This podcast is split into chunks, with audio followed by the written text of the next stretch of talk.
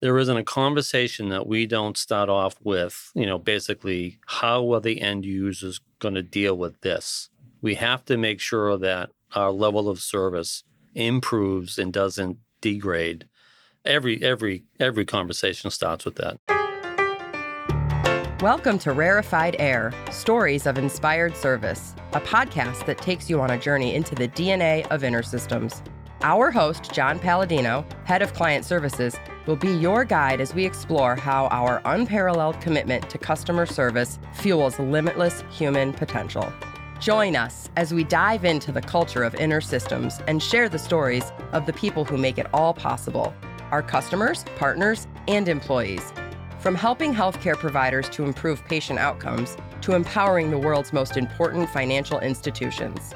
We'll show you how our dedication to customer service excellence is in rarefied air. Welcome to Rarefied Air. With me today is somebody I've highly respected for a long time, somebody who really inspires me, especially about service, hence inspired service. Please welcome Andy Treanor. Welcome here, Andy. Good morning, John. I am glad to be here, my friend. Tell us a little bit about your your career because we've known each other for a long time. Yeah, I think we first met back in the early 1990s. At the time, I was with uh, a software company that used InterSystems technology, company called uh, IDX. And it's a very small community. The founders of IDX and the founder of uh, InterSystems created this thing called MUMPS way back in the day. So long history. I was at IDX for about 17, 18 years really grew up on the service side of the business. So my first job was an interface engineer, and I had a fabulous run. Took on more managerial roles, programming, management roles, support implementations. Right around the turn of the millennium, I was running all the services for the largest piece of the business here just across the river in Boston. Had uh, technical services, which back in the day before the internet, we hosted our customers' software or hardware in our data center. So that was a lot of fun. GE Healthcare came along, bought the company in about 2004 or five timeframe. And within GE Healthcare ran a billing company that uh, IDX had purchased. So great 17 year run. Uh, left that company, joined a consulting company called Hayes, Spent a decade there. I was the COO primarily for that company. Had a great run there for 10 years and then left and kind of did a couple years worth of consulting. So that's a little bit about my background, John. That's great. A lot of strategic roles, but you were always hands on technical too. You had that balance. Yeah, I always found in my career you needed to pay attention to the details and you needed to get into kind of understanding the technology and how it was applied.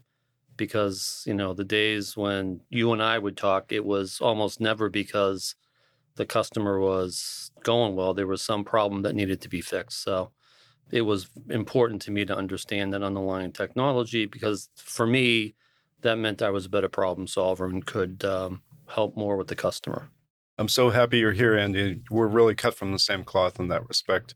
But there's one more point in your career you failed to mention. Today, today is my first day as an employee at InterSystems. Welcome to the family, yeah, Andy. yes, it's been a long time.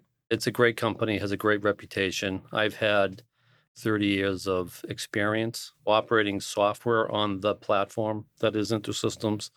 And you and I have had lots of experiences in joint customers solving issues. So great company. Likewise, you know, I hold you in high regard.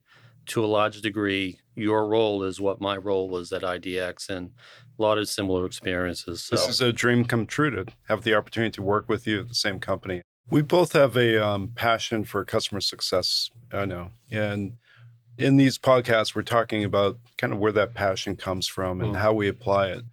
You know, tell us about your passion for customer success. What are your thoughts? You know, my view on customers in every position I've had is they've made a significant investment in the company, in the technology, the service, whatever it is. Ultimately, they've put their trust in our hands. And to me, you know, that's a sacred kind of bond. And it's very important that you live up to that trust because it's earned over time and things are not going to go well. And, you know, I can remember a case or a, or a time back in the mid 90s, we had large health plans that were running our applications on the InterSystems uh, technology stack. And uh, one particular customer, were having issues with their journals or whatever the case might be, and and you and I were on the phone with this customer every day for maybe three weeks. I mean, over the Fourth of July, night, evenings, and we worked through the issues. But it was a grind. It was difficult. The customer was not happy. At the end of the day, I think we built with that customer jointly just again a level of trust where they were convinced they had the right partners to ensure that their business was running smoothly. Those health plans back in the 90s, they were growing, they were kind of making pennies on the dollar. So anytime their systems weren't available to their end users, it caused real concern. But solving problems with the customers is is important to me and that's where I see you and I have a lot of the same DNA. Yeah. Yeah. We don't hesitate going the extra mile, that's for sure. I remember telling people when I was uh, the COO of Hayes, you know, and they'd come in and they'd talk to me about customer success. I said, well, you can't run away from the problems because they're only going to get worse. So the minute you can sniff out something's not right, you've got to go attack it. You've got to be upfront with the customer. You've got to communicate with the customer because it's that interaction, that relationship with the customer in times when they are tough. That's where you really develop that trust. And it's it's very similar to personal relationships, right? I've got a lot of personal relationships that are 50 years long.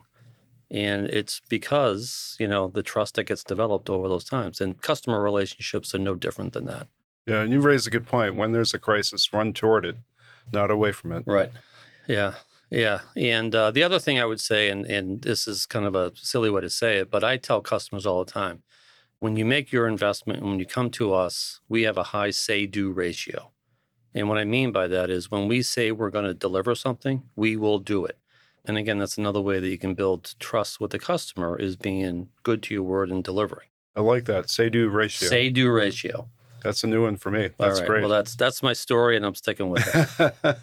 when I think about the term partnership, I think it's about how you work together in a crisis and also what do you do together to avoid it in the first place. right. Right. But inevitably, especially in IT, bad things happen and you have to be prepared for it. The other element about it being in a crisis is staying calm because for the customer, it has to be emotional because it's affecting their business. But to get through it, you have to have calm and focus and determination and the right people. Yep. Yep.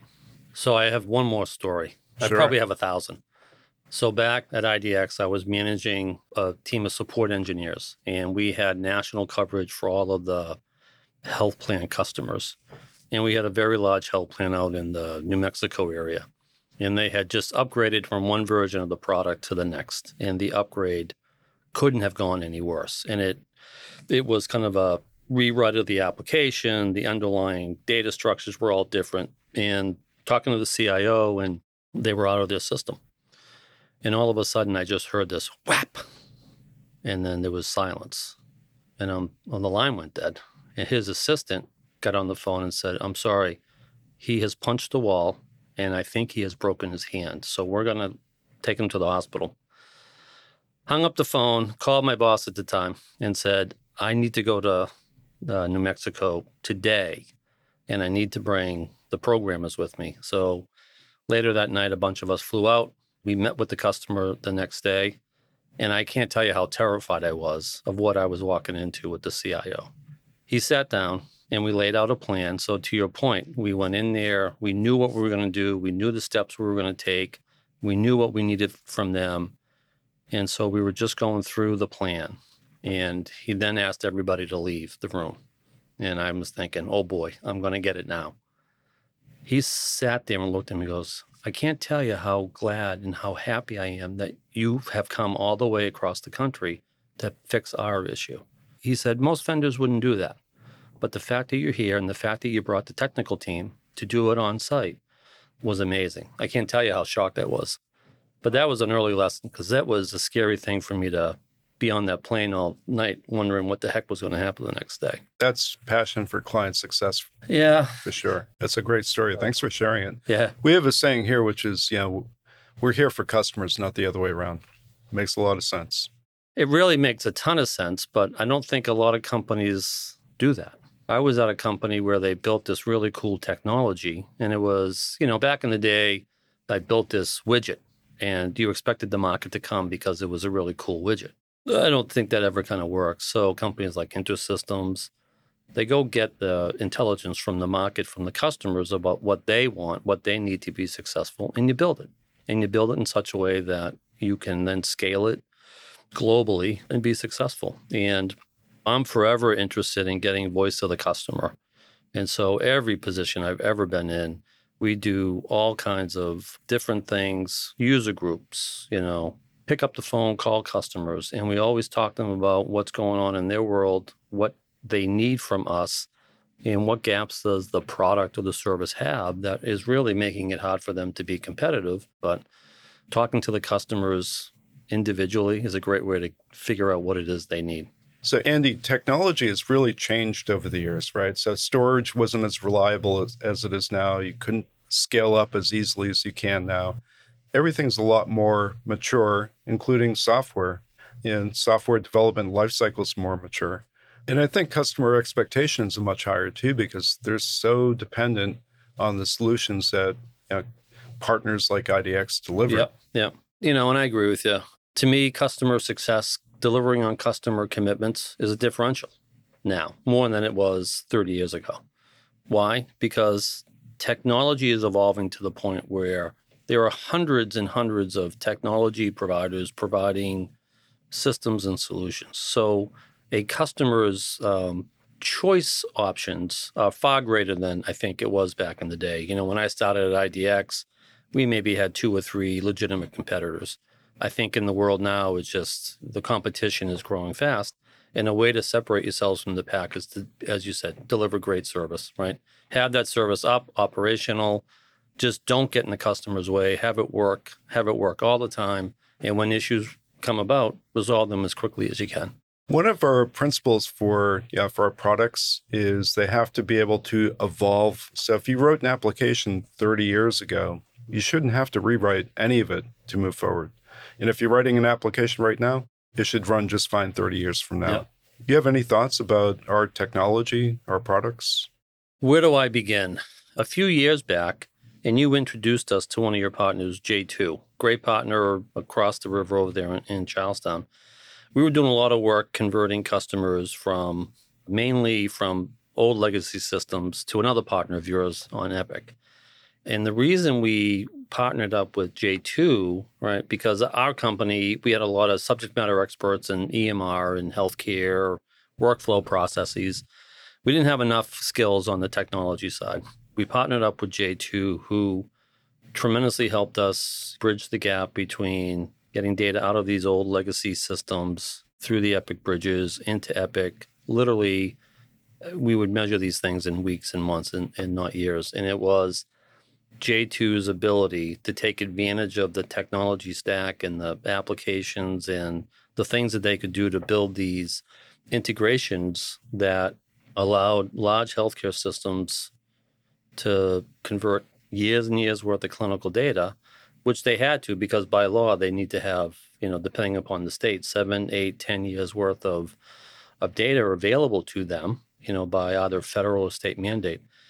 So just the ability to be able to do that quickly, reliably, accurately, it's just one less thing a CIO has to worry about in their day. I like the sound of that. And I mm. think a lot of our listeners would resonate with a lot of our listeners too. So, Andy, you've been a customer, a partner, You've worked in our community as a consultant. And starting today, you're actually inside the company, which again thrills me. What did you see that's changed with InterSystems? And what's the same? And are either good or bad? Well, let's start with the easy one. What stayed the same? Customer closeness has always been, I've seen it, I've lived it, I've touched it. Even in my time recently as a contractor working with your IT group, literally, and we're rolling out new technologies to help, you know, that part of the organization be more efficient. There isn't a conversation that we don't start off with, you know, basically, how are the end users going to deal with this?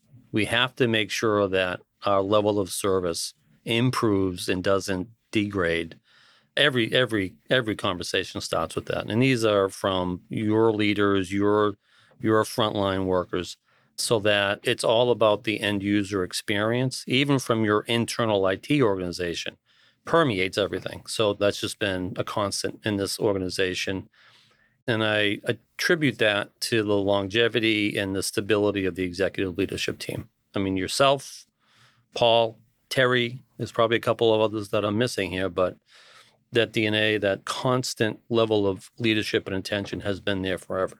What's changed? Your size, your scale. I mean, when you and I were working together, you know. I thought you meant me personally. No, not you, John. Me too. That's why I wear a vest, so I cover up my belly.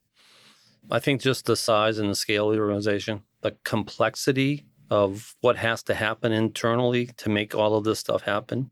It's the complexity is not impressive, but the fact that it all gets done again with customer success at the heart of it is just really good. So, well, thank you very much, Andy. You're a very wise man. I really appreciate sharing your wisdom with this audience.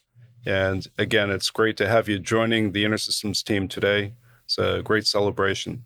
In the words of Charles Hotchmuth, our first employee, it's great to have a past, and it's even better to have a future. Thanks for listening today. If you have any questions or want to hear from a specific guest, email us anytime at inspiredservice at. And when you're ready to unlock the potential of your data and experience the transformative power of support done differently, go to intersystems.com.